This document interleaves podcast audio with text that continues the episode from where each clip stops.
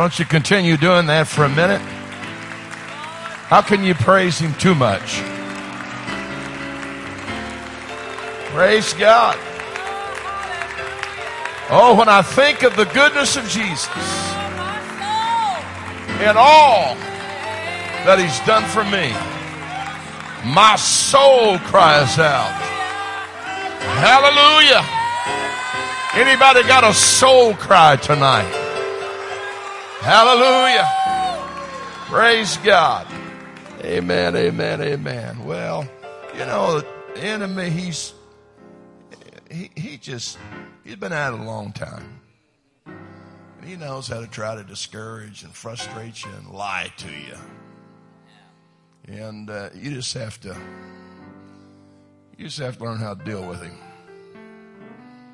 And uh, one of the greatest things that you could ever do is quit listening to what he's saying to you and start hearing what he's saying about you. I'll let that be your Bible study this week. And you can find that Bible study in the story of Gideon. Gideon still wasn't sure. So God said, Go on down to the camp of the enemy and listen to what they're saying about you. So he goes down to the camp of the enemy, and the enemy said, I had a dream, and a barley cake come rolling. And another guy came out and said, I got the interpretation. It's none other but the sword of Gideon. That's what the enemy was saying about him. So you got to quit listening to what he's saying to you and start picking up on what he's saying about you. And here's another thing I like about this is sermon number one. The Bible says in Gideon, he took his servant fear with him, and they worshiped the Lord and returned back to the camp of Israel. Meaning, they worshiped God right in the camp of the enemy. Mm. Boy, I like that story. All right, I better not get started. And uh, it's 717. And I'm going to do my best to get you out of here before midnight tonight. no, I mean, it'd have to be a move of God like crazy. Amen. There was a time maybe I could have done and hung in there, but uh, I'm, I'm, not as young as I used to be. Amen. So, all right, let's. Uh, here's the thing. I said what I did today about I knew what I was going to do this morning wasn't quite sure about tonight. And at the end of my message this morning, standing right here, the Lord said, Doom, doom, doom. Thank you. That makes my job a whole lot easier. Been a few times I walked to the pulpit, I wasn't quite sure. And there's been a few times I wasn't sure, got in it, and I knew it wasn't the right one. But I, I, I'm not I'm not too embarrassed to tell you it's not it. I've changed messages right in the middle of one. This ain't it. I missed it. We're going to go in a different direction. Amen. So, amen. I, I want to read from Exodus chapter 23. And I, I feel a minister tonight in a little different way. And uh, I, I tell people jokingly but serious I preach to myself and I make everybody listen. And I cannot tell you the times I've stood in the pulpit and was just preaching things to myself that God had given me. And uh, so this is just life, and none of us can escape it. And so I'll share with you a few things that uh, God has given me for this hour. Amen. Exodus chapter 23, verse 20. Behold, I sent an angel before thee to keep thee in the way and to bring thee into the place which I have prepared. Now I'm going to stop there for the sake of time. I'm going to send an angel before you. He's going to keep you in the way, and he's going to bring you into the place I have prepared. Mm. So I've not only prepared a place, but I'm going to send you what you need to get you there. I like that. Amen. I, I want to talk to you tonight, and uh, would, would you feel slighted if I didn't scream tonight? I mean, would that make you mad? According to the IRS, you can't get a refund on your offering, so we can't give you a refund.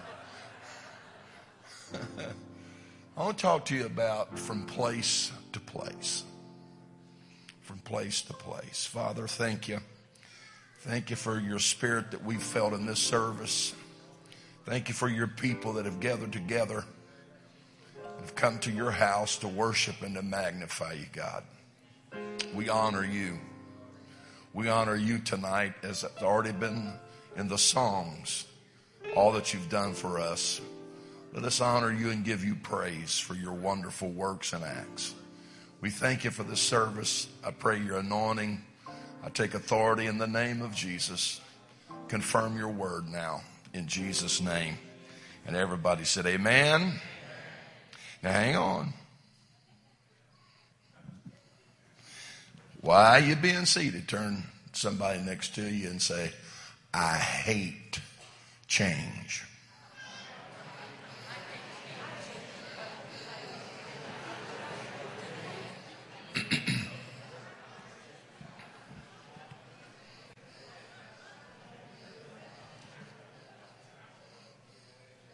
Now, I don't think anybody lied.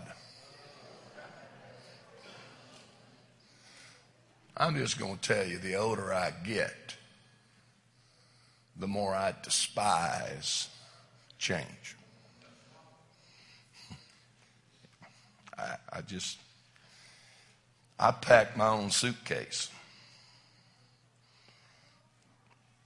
You know, I don't want to get somewhere and somebody leave something out of my suitcase and me get all mad. So I packed my own suitcase. Uh, and uh, I got somewhere here a few years ago and I'd forgot my little toiletry bag. Now, I'm going to tell you, I've used the same deodorant for years. I mean, not one time that's lasted for years. I, I seen where your mind was going with that. I buy the same kind of deodorant that I've bought for years. I use some today. And, uh, you know, I got there and man, the, the flight had been delayed. I get to the room, there's a guy out there waiting for me, trying to get me to the meeting. And I called down to him. I said, Sir, would you be so kind? There's a Walgreens across the street. Can you run over there and pick me up? And I told him what I wanted. He come back. He didn't get anything that I told him to get. He, everything was different. It, I, I almost backslid that day. Now, I've changed toothpaste since then, but for years I used Close-Up toothpaste. I use it a lot because you wouldn't have to worry about the little white toothpaste residue. Amen. Some of you don't know what I'm talking about. Amen. And uh, I've used the same kind of deodorant, shampoo, and uh, man, he got me he said they just didn't have what you wanted. it, I mean, I, I, I, hate change. I'm just telling you, I'm to the point to where, and uh, I, I, I could go on for a while about that. And uh, I sleep on the same side of the bed. If I go to a room or whatever, and the plugs are not on the side that I like to sleep on, and I use a CPAP machine, so I got to have it plugged in. Certainly, and I'm telling you, when I have to sleep on the other side, it, it just messes with me. Like last night, I had to sleep on the other side, and I mean, it's. I don't know why some of you think this is so funny because you're about as bad as I am. And uh, don't you hate it when somebody comes along and tries to tell you how to do something different? Okay, is any honest folks here tonight? I don't need you to tell me how to do this. I, I remember first time I preached for Brother Ewing, and I said, I've never eaten crawfish. And I heard about it, but I'd like to go. So he said, okay. Well, so he took me down to a place and ordered a lot. And, And he said, Now, Bubba, I'm going to have to show you how to eat them because if you don't know how to eat them, you can eat yourself hungry. So he showed me a little trick and all that stuff and all. And trust me, as much time as I spent in Lake Charles and as many meals that I had with Brother Ewing, I got to be a pretty good master at peeling crawfish. And I was preaching for Brother Kraft this years ago. I was preaching for Brother Kraft, and they had a crawfish boil after church, and was sitting there, and there's a couple of neighbors of his sitting there, and they was, was eating craw. And man, they I was eating five crawfish to their one. I mean, you can tell. and and so I, uh, I, I looked down at the table. I mean, they had it everywhere. And I said, hey, guys, no, you know. And so I showed them. Looked back up. They're still. And, and, you know, out of compassion and kindness, I said, no, I, I showed you. And I heard one of them mumble, I don't need anybody from Oklahoma telling me how to eat crawfish. All right, you stupid redneck. Go ahead and eat whatever you want to eat, how you want to eat it.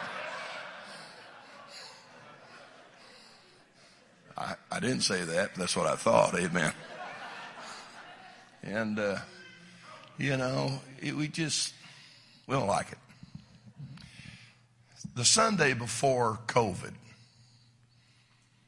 uh, I woke up. Now, this is kind of unusual.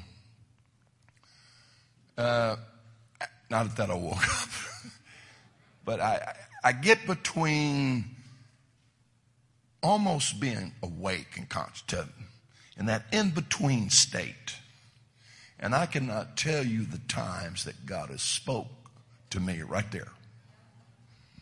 I think He does it before my brain gets engaged. And, uh, and God speaks to me usually there, or He speaks to me in a dream. And uh, so I try to sleep a lot.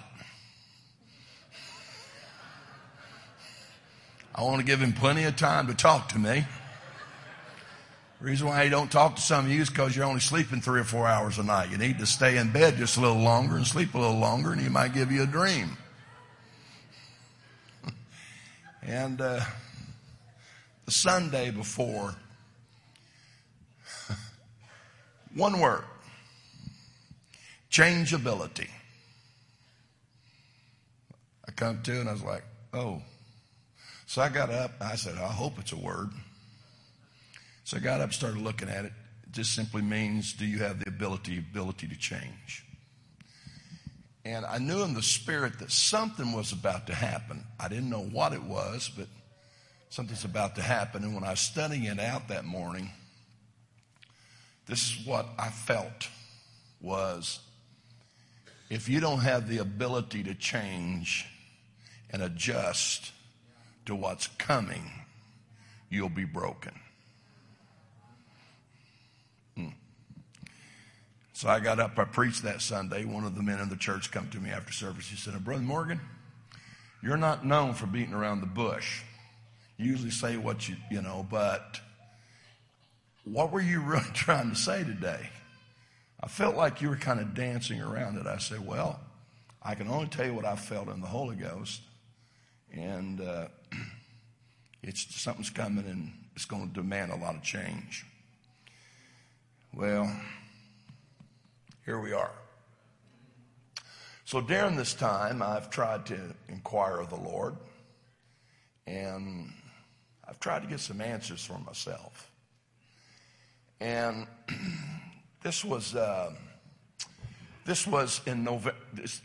I'm going to tell you how this has kind of been a sequence. This was November prior to, uh, I, am just going to talk to you. This was in November prior to uh, COVID. And I was seeking God. I was needing an answer. I was serving as the district superintendent at the time of the Western District. And uh, I, I, just needed an answer. I didn't know if I should continue, not, just needed an answer. And uh, so taken it to prayer. I called Brother Bernard and told him, Brother Bernard, I'm really considering resigning as superintendent. I need an answer. And uh, so I, I, was praying, seeking God. And uh, I, uh, there's a lady in Lake Charles, Louisiana by the name of Gwen Porche. Gwen's a, a, a very powerful woman of prayer. God has used her. She was Brother Ewing's prayer director there in the church and just a very submitted, powerful person. And so she called me and or actually sent a text and said, I need you to call. I just left the district office telling a couple people, I feel like maybe I should do this. I just need a confirmation. And so uh, I know when Sister Gwen sends a message like that, that, you know, I, I, I need to communicate. So I called and she uh, proceeded to tell me. Uh, we got to the end of it, and I'll go back to the, what she originally said. We got to the end of it, and I said, Sister Gwen, I need you to pray about something. She said, What's that? I said, I need you to pray about some district. And that's all I got out of my mouth. And she said, Oh, Brother Morgan, the Lord just spoke something to me. Can I tell you what he said? And I said, Sure, you can. And so she spoke some things, and it was the confirmation, the answer that I needed. And so I'm free. Amen. Ain't nothing like dealing with preachers. And so I, uh, the first part of it was, Brother Morgan, I was in Alamogordo, New Mexico, was in a prayer conference, and this lady that has been connected for years from Alamogordo that was, uh, and her and Sister Gwen were praying that day.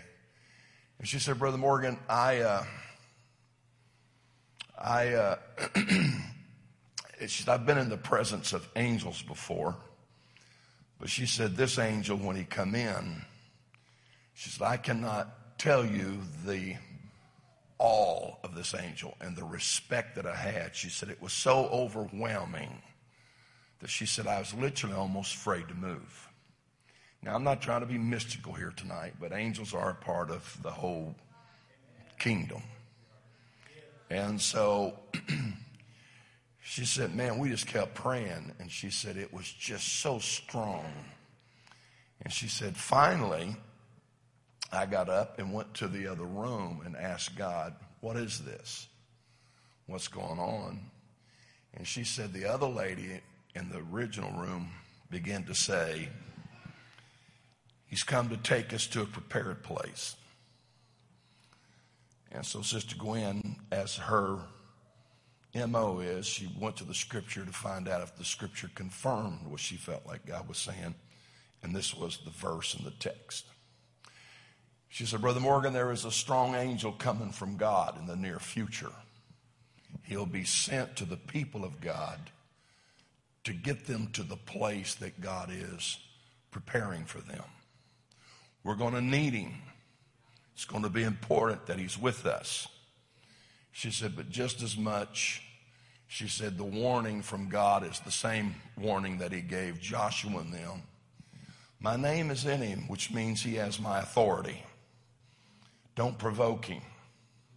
Don't make him mad. Now, your fathers provoke me.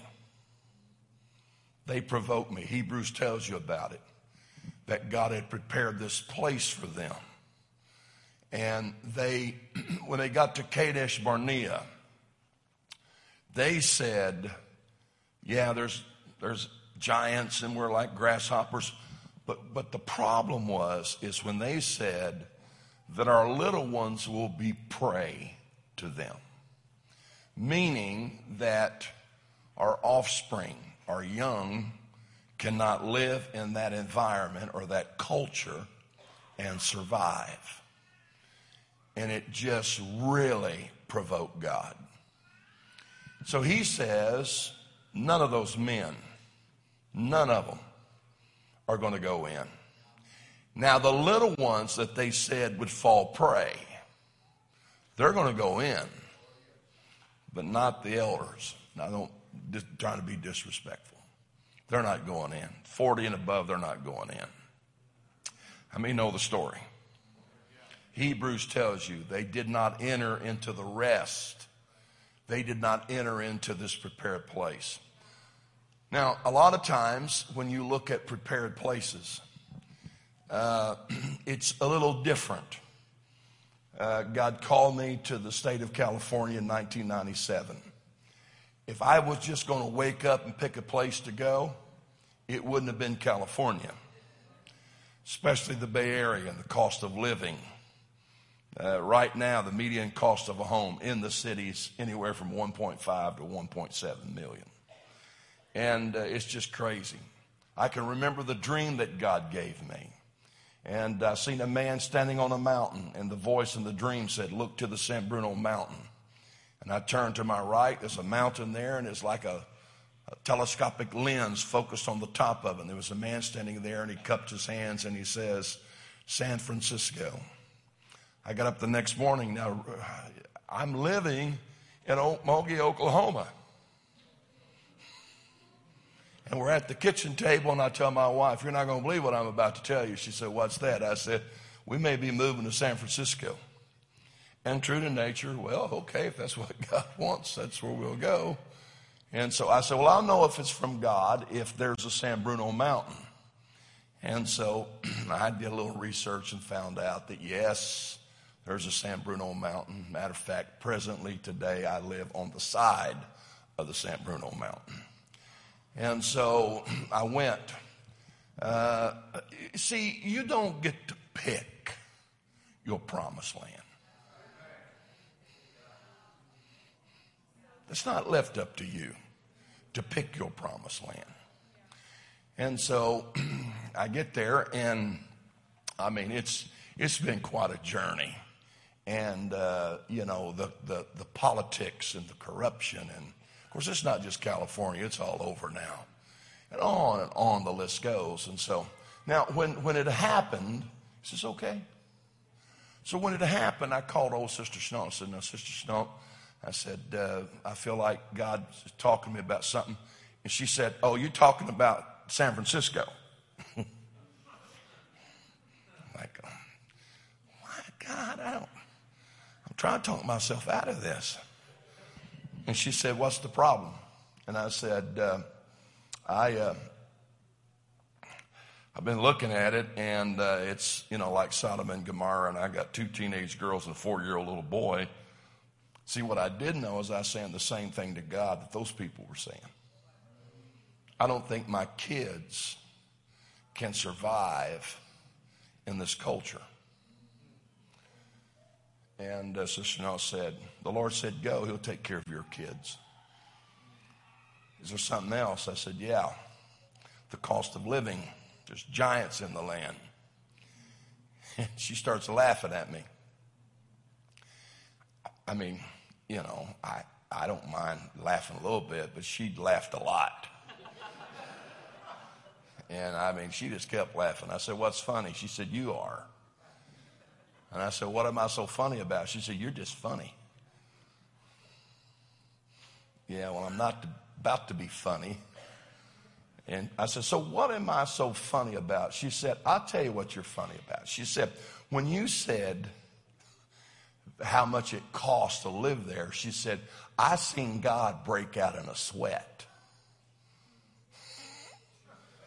She said, It's easy for him to give you $3, but he has trouble giving you $3 million. Isn't that correct? I said, Well, no. She said, That's what I'm trying to tell you. Oh, you can believe God take care of you in Old Okmulgee. But she said, He can't take care of you in San Francisco? Man. So, if you, during this course time and all this stuff happened in the last couple of years, God began to deal with me very strong about this and said, uh, uh, your, your promised land. And then I got to asking God, why that little geographical area along the Mediterranean Sea, why is it so important? I mean, why, why couldn't the promised land be anywhere? So I did a little study on it and found out that it's, it's pretty interesting because the trade route going from Europe into Africa and going from that part of the country, the world over into the Far East, it all had to pass through Israel. And so what God was saying is, is I'm going to put my one God covenant people, I'm going to place you strategically where the world will have to pass by and see who you are, who you worship. That's why it's your promised land. And so I start telling God, well, you know, have you ever seen the things we're battling with? And, and uh, man, if I had time, and I don't, I'd go into all the Canaanites and everything they're represented and the perversion and stuff and all. And I mean, the descendants, and it's just a, it's quite a study and, and all this stuff. And he said, uh, I said, you know, all this perversion stuff in, in this state, and especially in the Bay Area. And he said, yeah, and it's your promised land. well, couldn't you pick a little easier promised land? It's your promised land. I'm giving this to you, and uh, I want you to know that I've prepared this place. Hmm. Well, couldn't you have prepared it without giants? Couldn't you have prepared it without walled cities? Couldn't you have done that? Nope, that's your promised land. And oh, by the way, I'm going to send an angel before you. Here's what's interesting to me is the Bible calls him the Lord of hosts. Most of the time, we only teach that as he's the Lord, the captain over the angelic host. He, that's his host. But I found out uh, that's not all it includes. It includes, host includes not just angels, but it includes creation. It includes, includes nature, even down to the atoms. This is what hosts in detail. So here's the deal. What he's saying is, is I, I can use any part of creation that I want to use in nature as a part of my army. And so I, I can use the elements as a part of my army. Sisera, the stars in their course, and the brook Kidron fought, fought against you. And then he tells Moses and all them, I'll send insects to drive them out. That's a part of my army. I know it's your promised land, but I'm the Lord of hosts. I've got quite an army to help you get to your promised land. I've got an angel to help you to your promised land. I've been over here preparing a place for you to get you to your promised land. Just don't provoke me and don't provoke him by telling me you can't get there. Ooh, it's quiet. Don't do it. And so here we are. I believe that there's a lot of things that are happening, and it's God preparing some things for the church. We may not see it that way, but as I tried to preach this morning about what's troubled, this is God's arena. When it all started, it started with chaos, whether you understand that or not. God has always brought a new world order out of chaos. The whole world was in chaos. And then God said, let there be. And things start falling into place. So there's always a time of chaos and it appears to be chaotic. But in the midst of the chaos and the chaotic, your God is actually in that chaos preparing something and getting something ready for you to occupy and something to give you dominion over. Hallelujah. And so this is, this is God's order. This is God's plan. Now, I, I could take a lot of time tonight, and I'm not. Somebody said, Thank you, Jesus. I could talk about when they come into the place, when they got to the land of promise. God told them, He said, Now, I'm not going to give it all to you at one time. I'm going to give you little by little. And, and here's what's so interesting about all that is the first four places that Joshua and them went to is the place of Abraham's altars. So when Abraham went into the land of Canaan and built altars, he's not just building an altar to worship and to sacrifice, but he's also establishing a covenant with the land that's there. And our God owns this, and this is our territory, and this is our land. So when they come into the land of promise, Joshua and the conquest, when they come into it, it's there that they begin to visit. God said, little by little. I'm not going to give it to you all at one time. You couldn't handle all of it at one time. But I will take you from place to place to place. Praise God. Oh, I, I could use just a little help here right now. Amen. This is God's way. This is God's order from place to place. Now, uh, you know, I, I wish that God could have given me everything He ever planned for me and one sum total, but that's not quite the way that it works.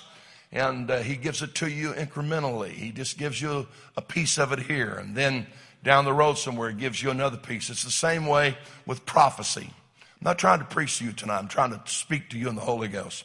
It's the same way with prophecy. He gives you a part. He gives you a piece. Then later down the road, he gives you another piece. And then he gives you another piece. And then he gives you another piece. And a lot of people don't understand that. And so they get to one piece of the puzzle. They stop there and try to say this is the conclusion. This is the sum total of the matter. But it's not the sum total of the matter. It's only a part of the equation. Somebody said amen. Now, you know, you could talk, I mean, there's just like Jacob, Joshua, all of them, even Jesus. They went from place to place to place to place. And all of them have spiritual significance. And if we was in a Bible study, I'd cover all that. But I'm not in a Bible study. Now, Jesus uh, is talking to his disciples. And it starts in the 13th chapter of John. I'm, uh, I'm going to go away before long. Well, tell us where you're going. Um, no, no, it's not time for that. 14th chapter. Uh, don't let your hearts be troubled. If you believe in God, believe in me also. And he starts talking about in my father's house are many mansions. I go away to prepare a place for you. And if I go away and prepare a place for you, I will come and receive you. I'm going to come help you to get to that place. And so here's the thing just don't let your hearts be troubled. Now, the problem is, I preached this morning, and I left this part of it out. Thank God that I did because it fits really good right here. Is the fact of it is when we start into this, the first thing that Jesus says is, Let not your hearts be troubled. Mm. This is our battle, and this is our dilemma. I don't care who it is, I don't care where you come from anytime that he starts speaking to you and he starts disrupting your life with this, I'm preparing you another place. The tendency, the human tendency is to let your hearts be troubled. You don't understand it. You can't figure it out. You feel vulnerable. Okay, all right. Where's uh, where's the guy I picked on this morning? Is he not here tonight? Backslider, I tell you right now. Okay, which one of you wants to be the.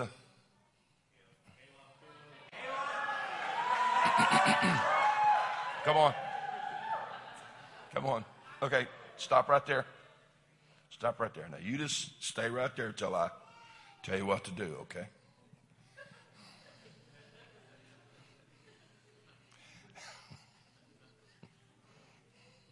You okay? Doing good?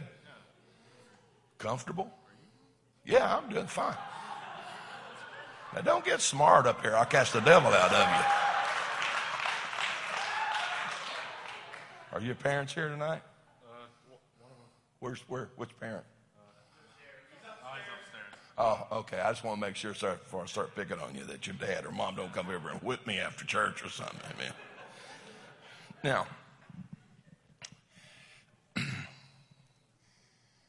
I wish that I could tell you that going from place to place is easy, but it's not. I wish to tell you that transitions are easy, but they're not. They're not. All right, now I want you to stand there. Got both feet level. Now, here's what the psalmist said He said, My feet stand in an even place. The first thing, one of the first things that teach you in the military would be keep your feet level. If you get one foot above another, put one foot up and put it on that first step. See, it's, it's a little easier for me to knock you over right there.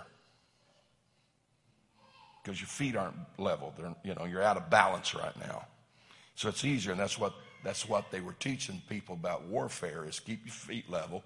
That way they can't breach your lines, knock you over. It's a little harder.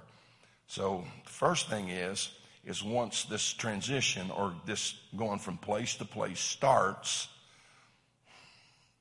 you're automatically vulnerable.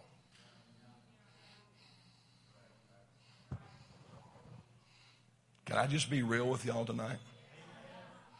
You're just automatically vulnerable. You feel it. Everything's out of. Po-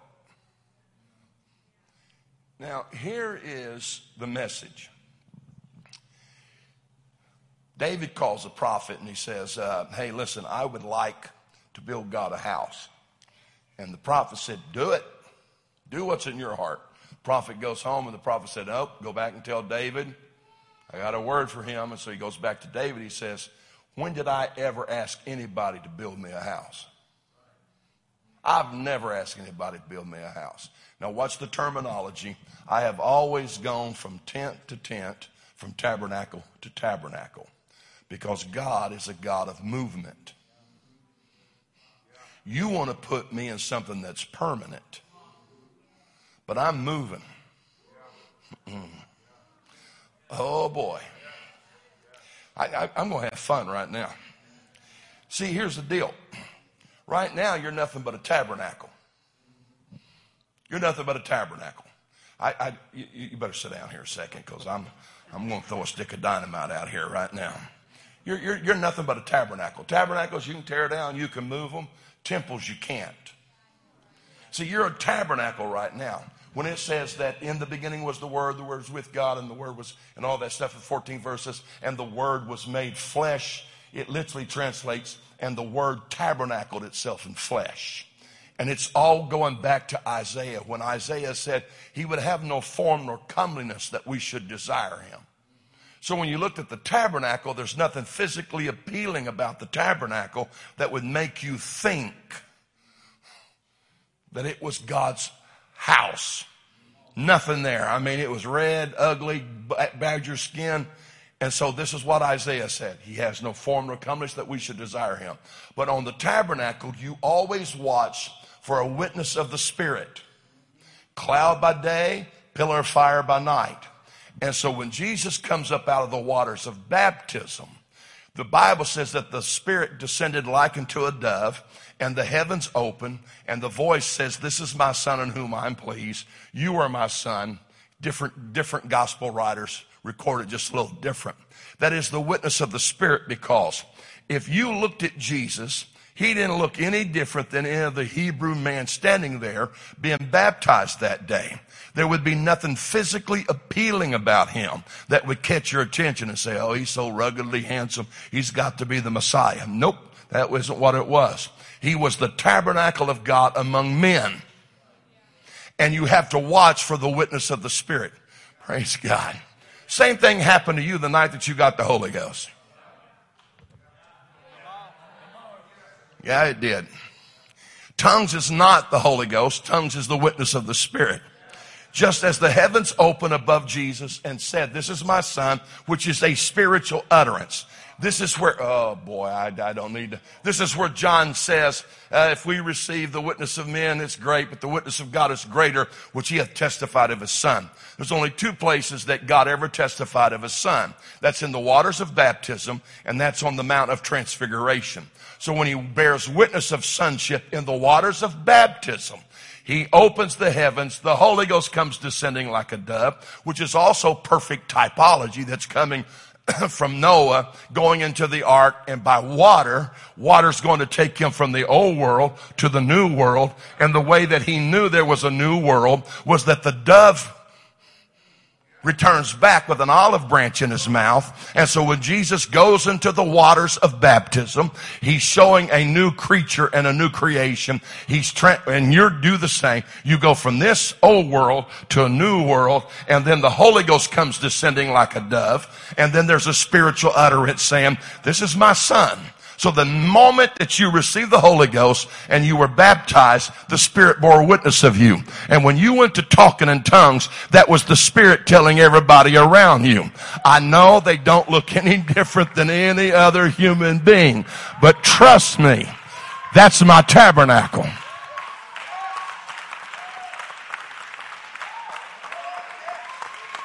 I live there now. That's the tabernacle. They tear it down, cloud move, they'd move. You don't tear down temples and move them. Isn't it amazing that he's the tabernacle of God among men? And even Peter says, I want to put off this old tabernacle, even as Jesus showed me how to do it. But when you get to heaven, it's not a tabernacle, it's a temple. Ooh. It's permanent now. There's no movement of it. Hmm. Nope. This is as far as it's going. It's done. It's permanent. Our mistake is we try to make things permanent here.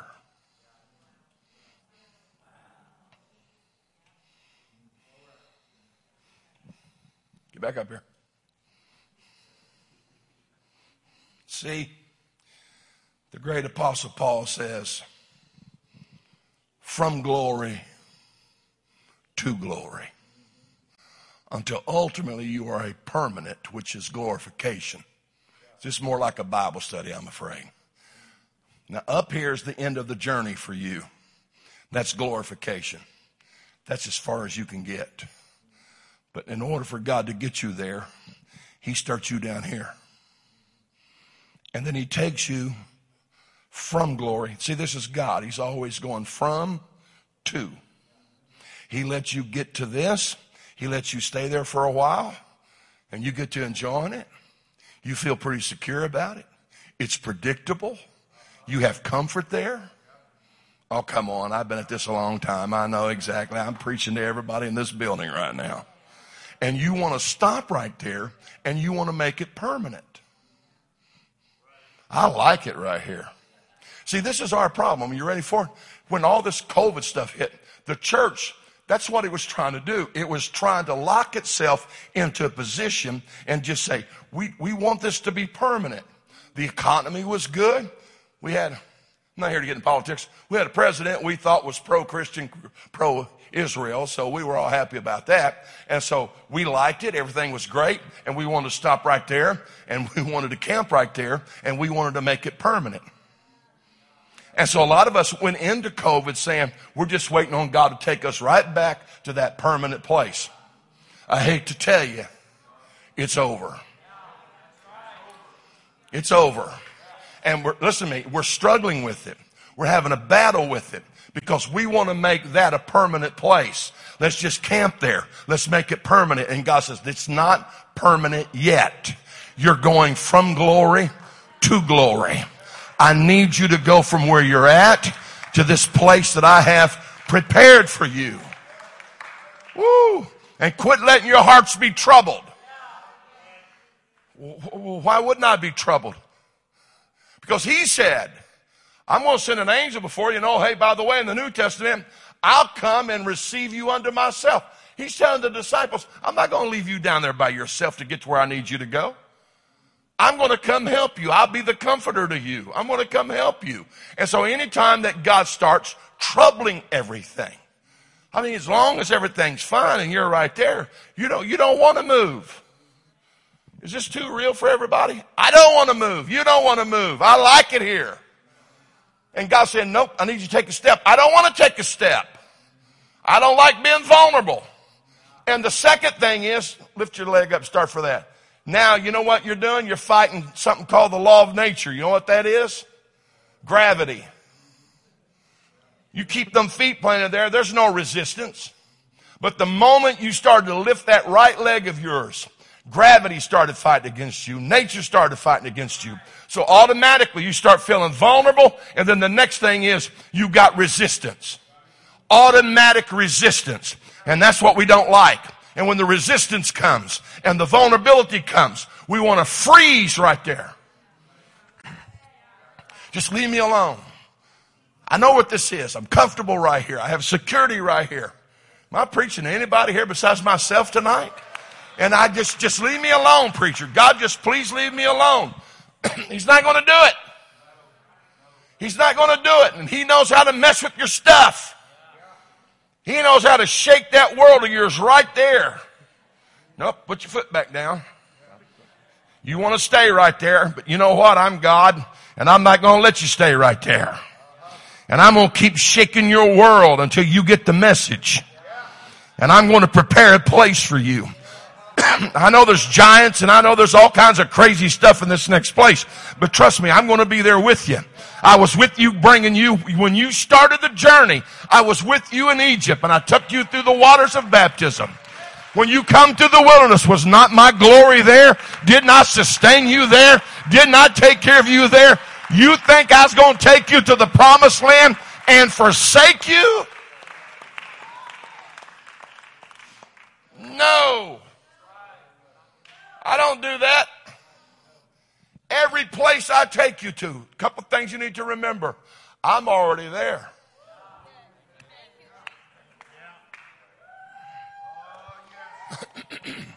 How old are you? 17. I'm going to preach you, I'm to teach you something at 17. You ready? You see, prophecy. Prophecy is God's ability to allow you to see some tomorrows. Can I, can I just? the deal is is uh, there's three parts of you. There's body, soul, and spirit. There's three components to the tabernacle: outer court, holy place, holy of holies. The outer court was where the altar is. That deals with your flesh. The holy place deals with your emotional arena. The holy of holies is spiritual. It's calm. You're to be sanctified. The God of peace is to sanctify you, body, soul, and spirit. So a lot of us, we fail to realize that. So on this side of the veil, you're in time. You're a creature of time. You're affected by time. I'm going to take from an old, old message. we went to, uh, we went to, uh, Eureka Springs, Arkansas. This is years ago. And they used to have a replica. They had the Passion Play. You better sit back down for a minute. They had this Passion Play. And, uh, and then they had this replica of the tabernacle. And so we, we had a big bus of Pentecostals, and so we went over there. And when we got there, we were the only ones taking the tour. And so this uh, retired rabbi was giving us the tour. And so we get into it, and boy, we're going to impress this rabbi. You know, we're all one God, folks. And so one of the men in the group said, uh, This laver of water, what, uh, what does it represent? And this, he said, First of all, I have to sign a deal that I cannot discuss doctrine or religion with you people. So, oh. He said, But I can say by looking at you and your women and knowing who you are, you not only know what it's for, you know what name it's done in. I was like, whoa. so we get inside and we're standing there before the veil. And I'm going to ask this deep theological question. I said, Sir, is there any history of a priest going into the Holy of Holies unclean and dying and them having to drag him out with the rope. Anybody ever heard that before? Yeah. When I said it, he looked at me and said, That's Gentile mythology. No, the rope. We Pentecostals preach a rope. There has to be a rope. He said, Show me the rope in the scripture. I don't remember reading about it, but we preach it, so it's got to be right. uh oh. He said, There is no rope. What? I said, Yeah, the rope. You know, he went in there, pomegranates and bells. As long as he's in there and he's alive, you know, they could hear the bells jingling all the stuff and all, and they knew the. He said, That didn't happen like that. It's a lie. And I said, Well, what happens if he got in there unclean? This is what the man said. It was impossible for him to get in there unclean. What? He said, Yeah. I said, What do you mean it's impossible? He said, You show me in your scripture an opening in the veil. I said, What? He said, Where is the opening in the veil? He said, That veil's three inches thick. It's stretched across, silver rings to the post. He went through the whole deal. He said, I don't find anywhere in the scripture that there's an opening in it. I said, You got to be joking me. I said, How did he get in there? It's three inches thick. He said, He's transported through the veil. So, what do you mean he's transported through the veil? He said, I mean, one minute he's standing on this side, and the next minute he's standing on the other side. What? No. Can't get the rope through the veil. He said, You need to go study this. So I did. Now, I'm not making this a doctrine. So I go to Hebrews, having passed through the veil, that is his flesh. Come on, come here. See, there's, uh, oh God, I can't believe I'm doing this tonight. There's, uh, what is it, uh, uh, six paces David went. He offered sacrifice, fatling, and oxen, dancing before the Lord with all his might. Why does it specifically, I'm going to teach you something right here. Why does it specifically say six paces? Okay. Now, I'm really going to be impressed if you know the answer. but I'm going to give you the answer. You ready for it? Yeah. Say six. Six. Is the number of man. Is the number of man. 666 is not a big rubber stamp they're going to put on your forehead. 666 means humanity has got almost to divine completion, but you're still short.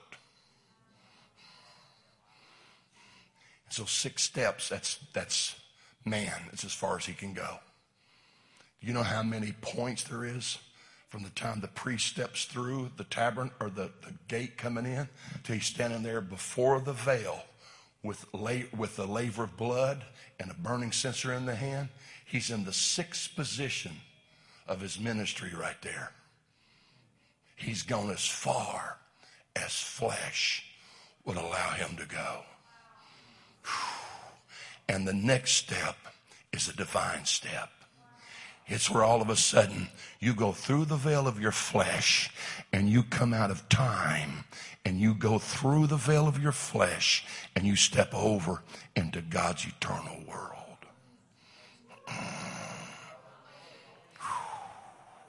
Does that make sense to you? Okay, we're not done. I'm going to teach you something else. See, I used to think about the rapture. Anybody know about the rapture?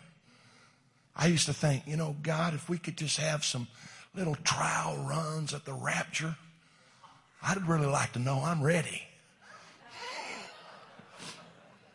You don't think those kind of thoughts? I mean, that's kind of stuff I have in my brain. You know, if we could just have a couple little trial runs, I'd just like to know. He said, You do have trial runs at it. I said, Really? He said, Yeah, every day of your life you have a little trial rapture. I do. Now I'm fixing to simplify this for everybody, okay? What I'm talking about, the old timers used to use it for a fix all. You're having problems, you know what they'd say? You just need to pray through. And we've got away from that, but there's a lot of truth to you praying through. Because on this side of the veil, you're dealing out of your own intellect, your own understanding, your own energy, and all that stuff. But when you pray through and you get on the other side, hmm. Now, am I making sense? See, the rapture is where you go through the veil of your flesh and you never have to come back this way. You've transcended time into eternity. I'm about done. You've transcended time into eternity, right? That's, that's the rapture we're talking about. The rapture I'm talking about is every day of your life, young man. God gives you the ability to pray beyond your flesh, to step out of that place that the flesh wants you to occupy. The flesh does not want you getting to that place because as long as the flesh can trap you there, it's going to wear you out. You're, you cannot take it emotionally. Are you listening to me? you can't take it emotionally. You can't take it physically. This is where the enemy will wear you out. But what he, he wants you to make it permanent. Don't ever pray through. Don't ever get past that flesh of yours. I want you to always live on this side of the veil. Because if I can keep you on this side of the veil, I'll win. I'll wear you out. But if you ever get on the other side of the veil, you step over into God's eternal realm and God starts showing you your tomorrows and he starts showing you things that are not as though they already are. Oh, praise God.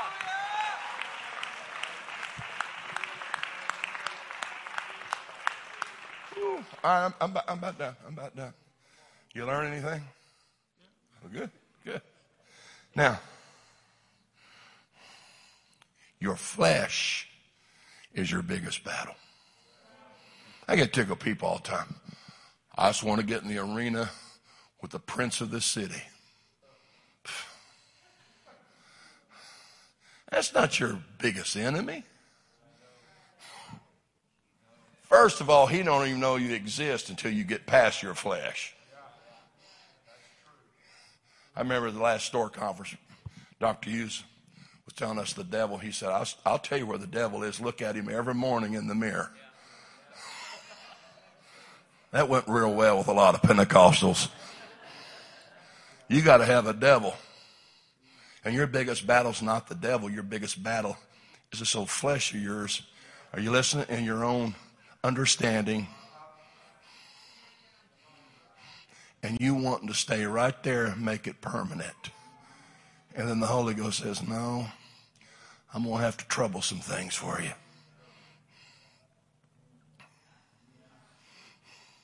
Life's gone along real great. Wonderful. One phone call. One driver crossing the center line. One doctor's report. And all of a sudden, that place that you've enjoyed is troubled now. And you're begging God to let you stay there and to keep it permanent. And God says, No. I've already prepared the next place for you. And I just need you to take the next step and to get beyond your own understanding. That's all I need you to do. Can I, can I go a little further? Eh, you know, sometimes I think I get paid by the hour. I've been right at an hour, so I'm going, you better sit down, buddy. I'm what is the next step? That's the big question. Where am I going? I wish God would always just, uh, okay, Mark, this is where I'm taking you. This is how you're going to get there. This is what's over there. Once you see everything. I've never had that luxury. He just kind of like with the disciples. I'm going away to prepare. Well, where are you going? I'm not going to tell you right now. I'm just going to prepare a place for you. You, you just get ready. I'm going to come get you. Just don't let your hearts be troubled. And that's the problem right there is when he's kind of void where we're at and he's over in another place preparing it for you, that's really messes with you, doesn't it? Where are you at? Why, why are you leaving me here? What's going on? Okay, I'm just preaching to myself because I'm telling you all through this COVID, God's been dealing with me about certain places to go and, and talking to me about stuff and on. I'm just telling you, my old flesh struggles against it. My, my carnal nature doesn't like it. I want to camp right here. I don't want to change. I don't want to move. I just would kind of like to get through this. Does anybody else relate to what I'm talking about right now? And if we hold our breath long enough, perhaps this will pass and everything will be fine. And we won't have to get vaccinated and the pandemic will leave. I hate to tell you, but if we get through this and we don't get to the place that God's calling us to get to, something else is coming pretty quick down the road. Because this whole thing is about God getting his church from where you want to camp to where he needs you to go. And for you just being a good Pentecostal church, do you operate, I think I preached this at your prayer deal, do you operating as the kingdom of God wants you to operate? And so we're in a transition right now. Churches are in a transition. Ministries are in a transition. But I've learned one thing about God. I may not understand it. I may not be able to comprehend it all, but I've learned to trust Him. I don't like it. I'm kicking against it, but I trust you. You know the way that I take. I'm looking around. I can't hardly see you, but you know the way that I take. And I know when I get to the next place, it's going to be a pretty good place. Mm. Am I preaching to anybody besides myself here tonight? I, I, I just don't like it. I don't like it. I don't.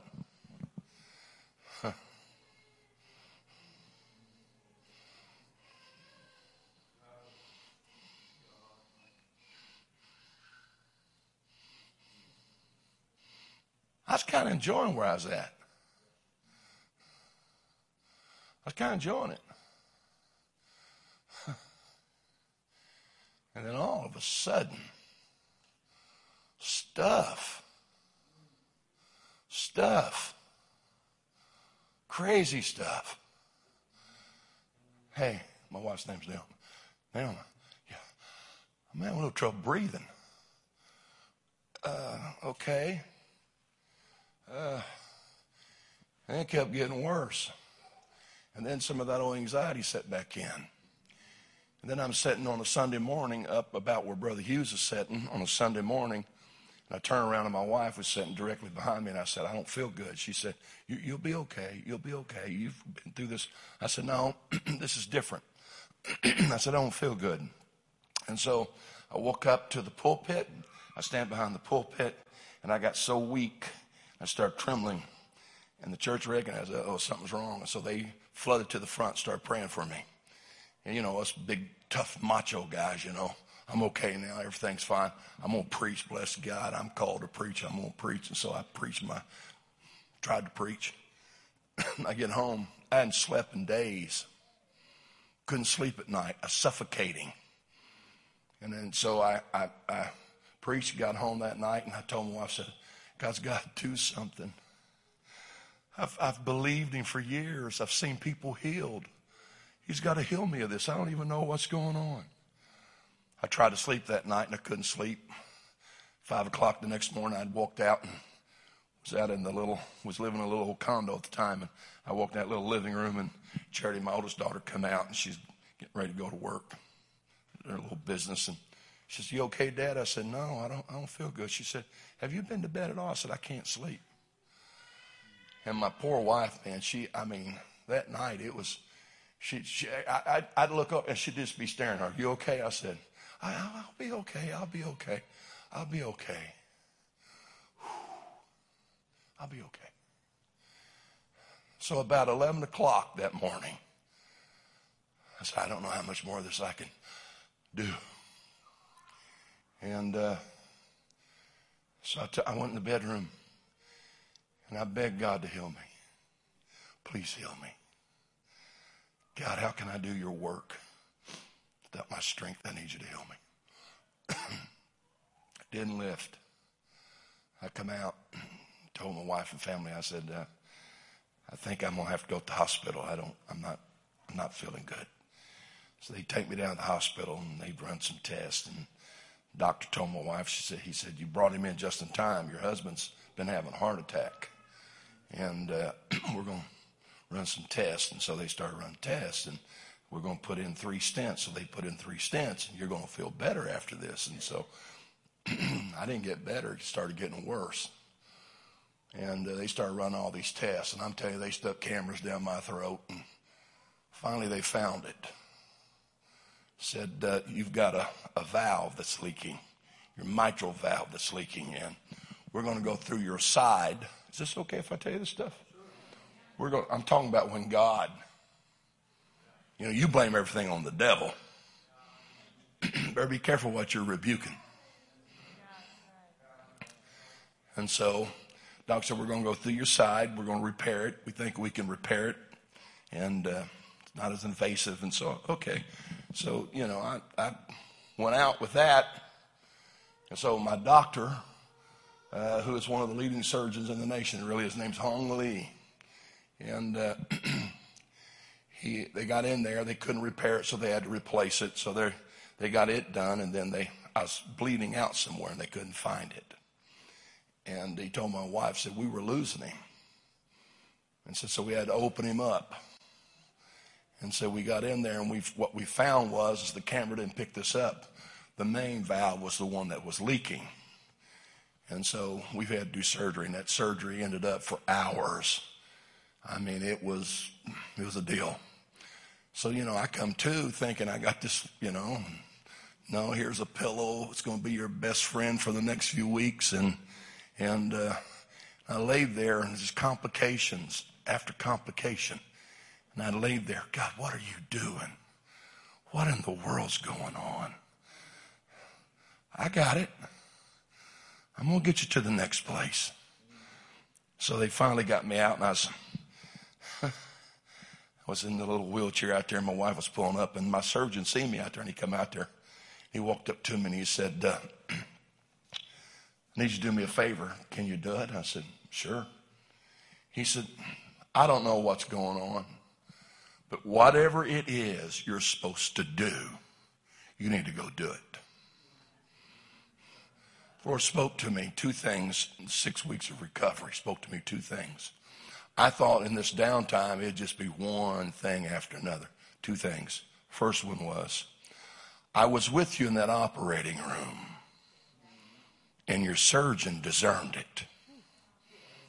He told my cardiologist, I don't know what it is about that man, but there's something spiritual about him. That was first thing. Second thing that God showed me was in a dream, I was in a church parking lot. I was on my knees praying.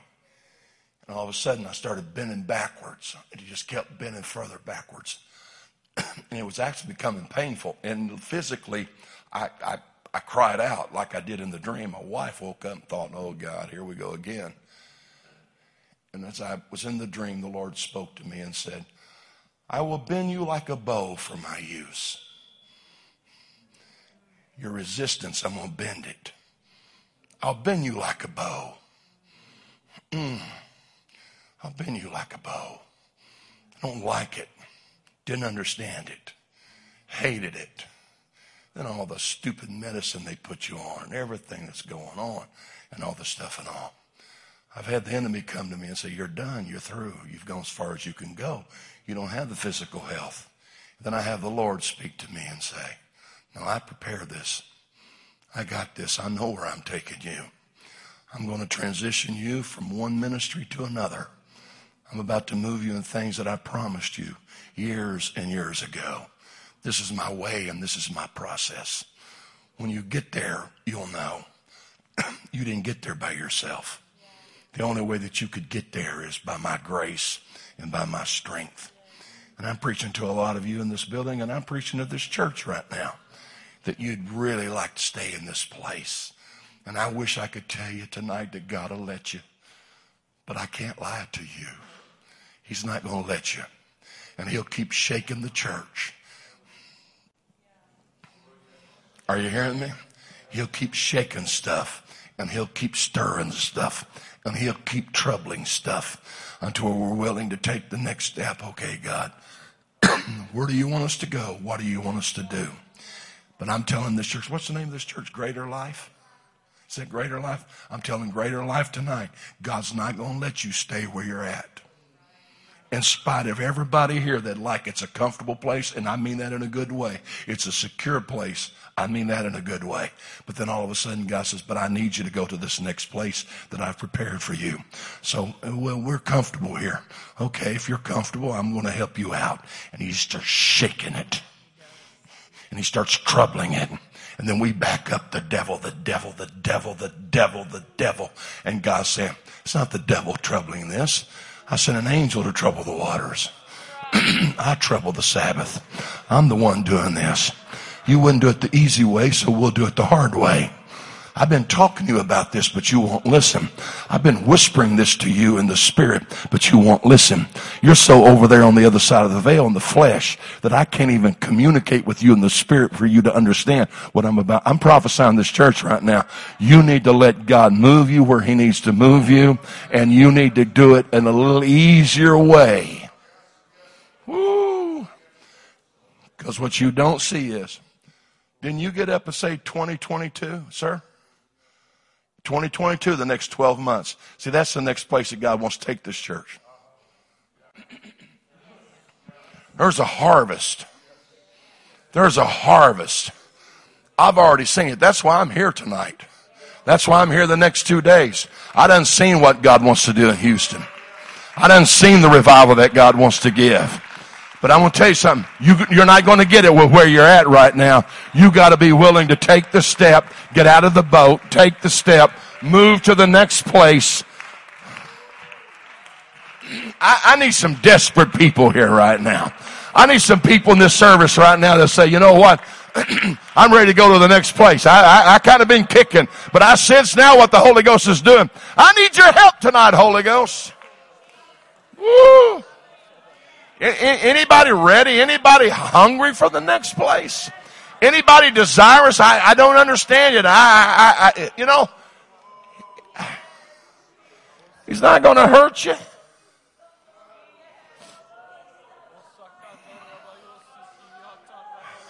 Let's pray here just a second. I, I, I feel a witness of the Holy Ghost right now. And I feel a little struggle in the spirit right now. I feel, I feel a little flesh that doesn't want to go beyond the veil. You, you, you really don't want to see the next place. You don't want to see tomorrow because it's, it's, it's frightening to you. But no, He's already there.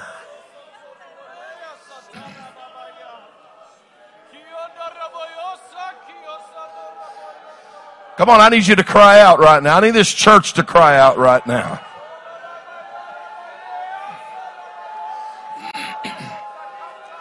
I mean, I need you to cry out in the Holy Ghost. I need some old fashioned travail and crying out to God right now.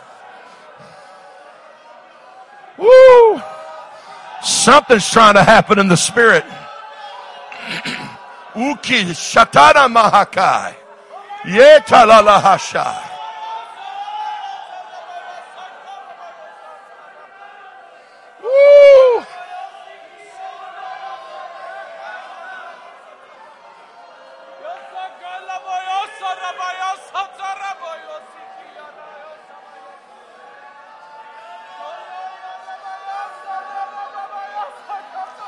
I, I, want you to hold it just a second. I want you to hold it just a second. I'm going to tell you one thing that I feel very, very strong in the Holy Ghost, and we'll go back to this.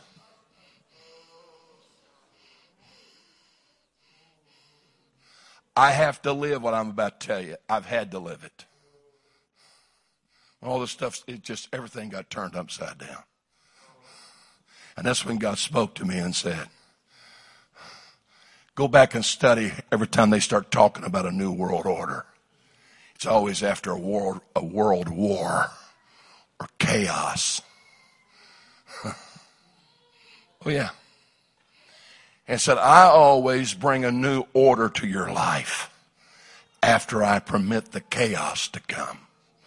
And it's out of that chaos that I design your new world order, your world order not talking about this. I'm talking about you, your world order. And so all of a sudden the chaos starts and things become chaotic. And it's God saying, just hang on because I'm about to speak into that chaos.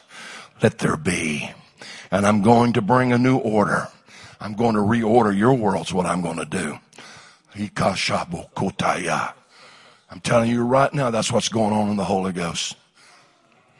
A lot of your lives, chaos. it's chaotic right now. Stuff just in what in the world's going on. I'll tell you what's going on. God's trying to bring a new world order. He's going to establish some things. So you know what? Let him take it through the process because something great's coming. God is about to speak. Let there be light. Whew. Let there be light.